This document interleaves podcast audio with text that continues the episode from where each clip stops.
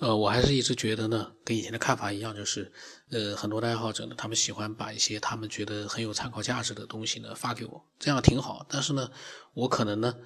呃，很多东西我都不会去看，因为呃，我觉得啊，呃，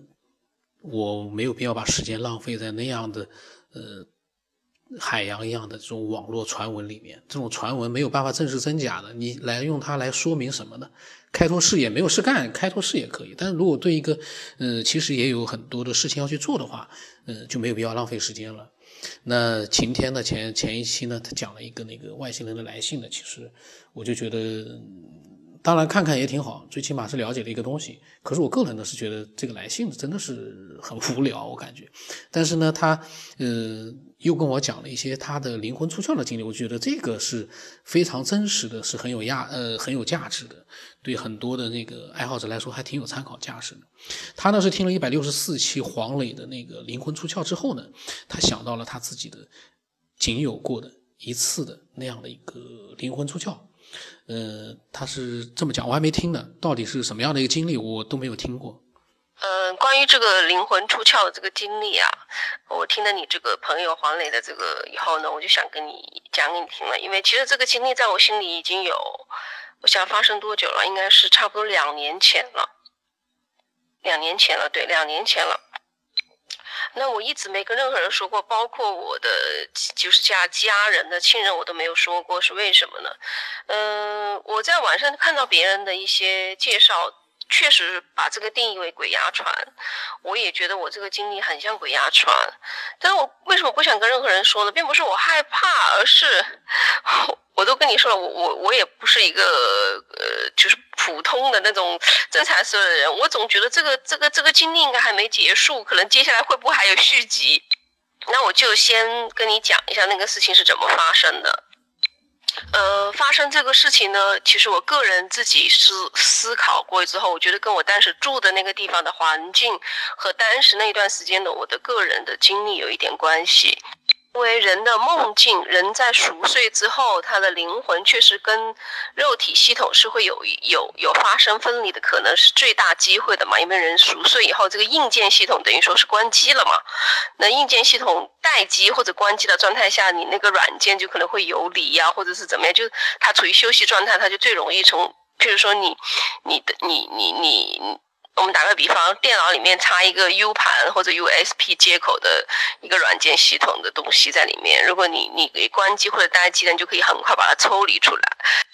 我是这么思考的，当时我住的那个环境呢是在呃一个别墅区，但是这个别墅区呢入入住率特别低，就是它属于郊区的这种风景很好的地方，就是有大量的别墅，但是那房子都是空置的。那然后我住的那个小区呢，入住率可能只有一成，就百分之九十的别墅，应该说整个那个小区里面除了几栋高楼，就是就是这种普通的商品房有人。住入住率也只有百分之七十左右，等于说这个小区是由百分之九十的别墅和百分之十的商品房构成的。那百分之九十的别墅几乎没有人住，就几乎没有。我我我在里面那个别墅区走过一圈，入住入住的当天就走过一圈，那别墅都是空的，没有卖出去。然后呢，那个商品房呢都是有几栋，但是入住率也就是七成左右，所以我就住在那里面某一栋商品房的五楼。呃，这个五楼呢是南北对流的，南北向，朝向是朝南朝北都有大窗户、大飘窗，然后呢视野还是蛮好的。然后我朝北的这一面呢，卧室是在朝北的这一面，然后朝北的这一面还有一个客厅和卧室，呃，卧室外面有一个阳台，这个听听风水先生说是不太好的，所以我想也跟我那次鬼压床有关系。然后那个阳台外面就是也呃。整个别墅群跟我客厅呃的那个飘窗一样，往外望出去是同一个方向，都是正北方。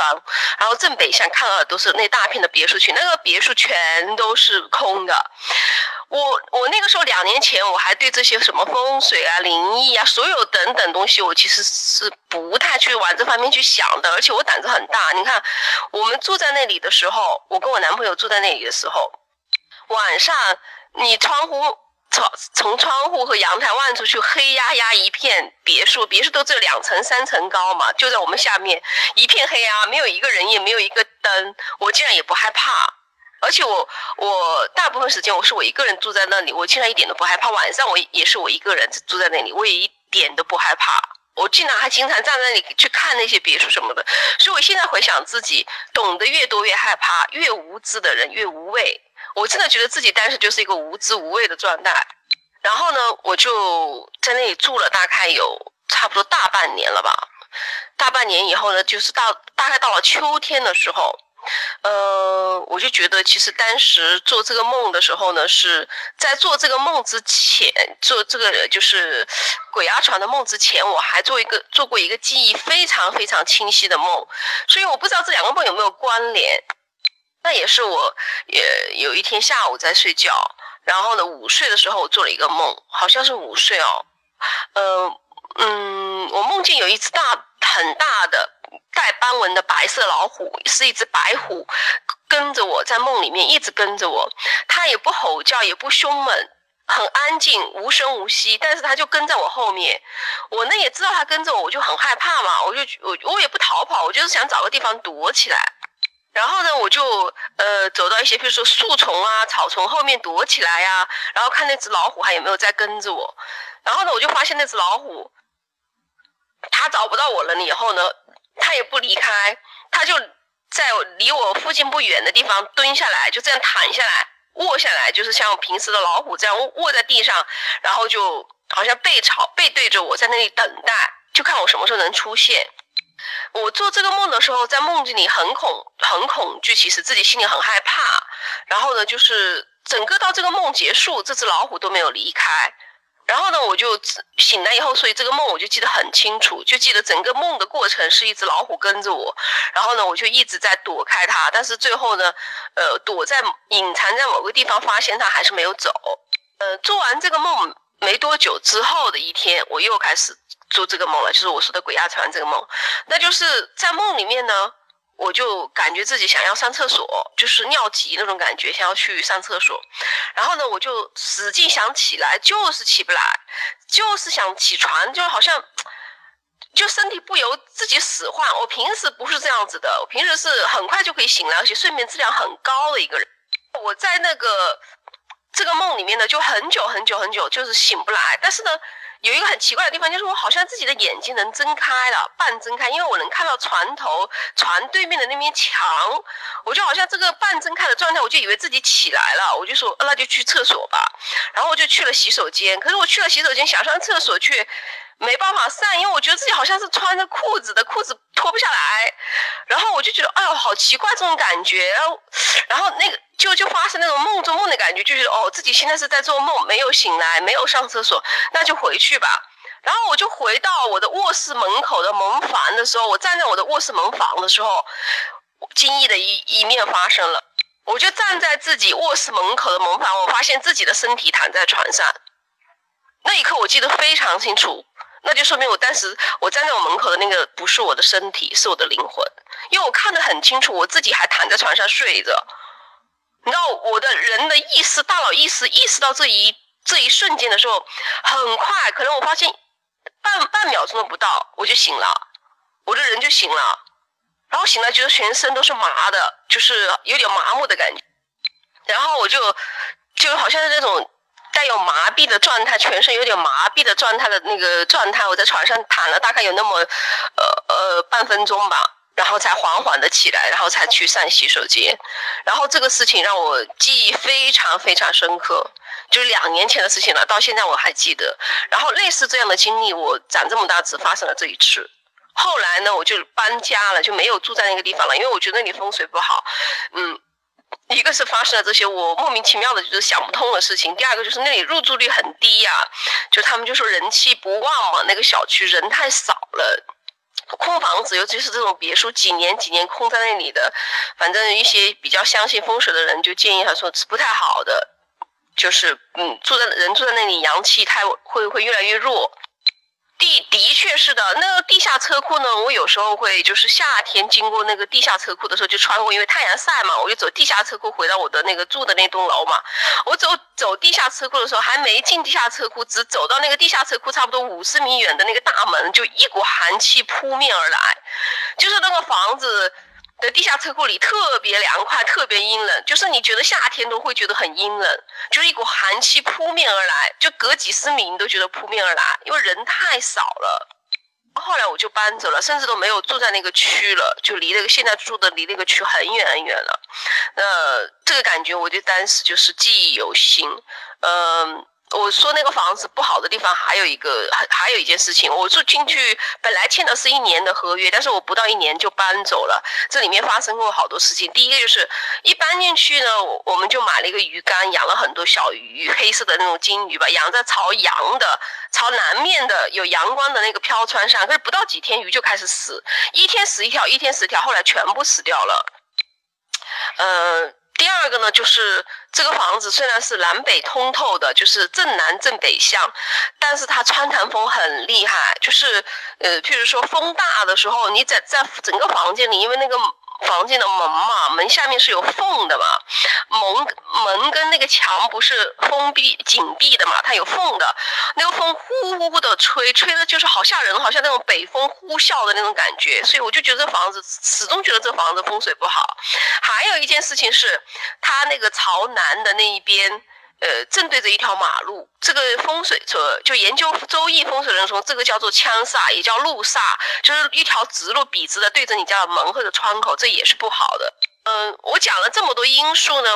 为什么我要讲这个房子？我住着就是住住着不舒服，觉得不太好的原因是我我长这么大几十年了，从来没有过鬼压床的经历，因为我其实是一个很。其实，在生活中，我是一个性格很开朗、阳光，然后我的朋友都说我是一个很正能量的人，所以我从来没见过，就是包括灵异事件啊、见鬼啊这些啊，小时候都没有过，从来都没有过，而且只只发生，所以鬼压床只发生了一次，我就一直在思考这是什么原因，是不是跟我当时住的那个环境有关系？因为那种环境住久了以后，人的阳气会减弱，呃，就慢慢的就是人的在阳气减弱的时候，就容易发生这种鬼压床吧。嗯，然后我刚刚正在呃抄写经书嘛，我也在抄这个生切杂经。那刚刚抄到这一段里面最后一句是“一切众生如三十三天”。我抄到这个三十三天的时候，我看到这个三十三天，其实我这个是已经抄这个生切杂经的第三本了。那我前面抄两本的时候都没有联系起来。我看到这个三十三天的时候，我就跟刚刚。昨天晚上我发给你的这一个，就是跟共济会有关系的这个三十三这个数字联系起来了。我就在想，这两个三十三，这个三十三天和共济会这么把三十三这个数字设为终极数字的这两个事件里面有没有关联，有没有联系？你看啊，呃，他的那个脑洞他真的很开，然后他呢也确实，我觉得。是一个非常健康开朗的这样的一个爱好者，我就有的时候我听听我就在想，哎呀，他 跟我讲了这么多想法，我有很多想法，其实我是不认同的。我个人是有自己的想法的。那在我录的时候呢，呃，就是有的时候不可控制的呢，我呢可能就说一些可能让他觉得，哎，他怎么把我的想法说的就如此的这个，好像就是我好像是很不认同。那我在想啊。像他这样一个开朗的性格的话，应该是不会有什么心理上的一些，呃，就是特别的不舒服。因为之前呢，也确实因为我在表达自己的想法的时候呢，有的爱好者呢，他他受不了，觉得觉得你怎么对吧？录音怎么录的让人这么就是感觉好像，呃，心里面会有一些不舒服的。但是呢，我我想说的是啊，呃，我录音呢，我没有办法，我肯定要表达自己的想法，否则的话。呃，我录这个节目的话，我变成一个呃，这个朗读者，纯粹是朗读一些或者是呃别人的想法，或者是其他人的文章，那有什么意义呢？对我来说，呃，跟我这个节目就没有关系了。我们要的是真实，也就是我的真实的录音的时候，真实的想法呢，可能会让呃，就是表达想法的那个人在有的时候呢，会确实有一些不爽。可能会有，但是呢，呃，我想说，那个绝对只是代表我个人的想法，你觉得不爽都没有必要，因为你的想法可能有很多人听了之后都觉得很认同，然后听到我的想法之后，他们都觉得这个家伙都在瞎说，他们不认同我的想法。所以呢，其实，嗯，我们在表达自己想法的时候啊，可能有很多人是认同这个分享的人，也有一些人，很多人呢是非常呃不认同我表达的想法，但这个都没有关系。这个是各抒己见，有很多人，比如说认同的话呢，也可以发表一些他的想法；不认同的话呢，比如说对我的想法有很多不同的意见的话，也可以发表。呃，这样的话一想呢，心里面可能会就会好受一点了。呃，因为我不希望因为我表达自己的想法，呃，还要就是瞻前顾后的，还要考虑到呃这个爱好者他会不会有什么心理上的不舒服啊？那样的话，对我来说就限制太大了呢。我其实我已经比较克制了，但是你要是再去做一个更多的克制的话呢，呃，我就做不到了。只能呢，希望这个每一个分享的这个呃爱好者呢，真的能够就是考虑到一点，其实很多人是支持你的，认同你的想法，接受你的想法的。所以呢，我再怎么说我的想法。都其实意义不大，我只是在录音的时候表达一下。等我到听我我自己在听这期节目的时候，说不定我是倾向于你的想法的。这个呢，我想表达一下，因为，嗯，今天这个女性的爱好者，她讲了很多的想法，我录了好多期。我可能如果他只要嗯有兴趣一直在表达他的想法，我可能一直会录下去。然后每一期呢也会有我的想法。呃，录了这么多期呢，他如果每一期都听到我。表达的想法跟他不一样，那那个这个心理状态，我希望他能够就是呃考虑到，就是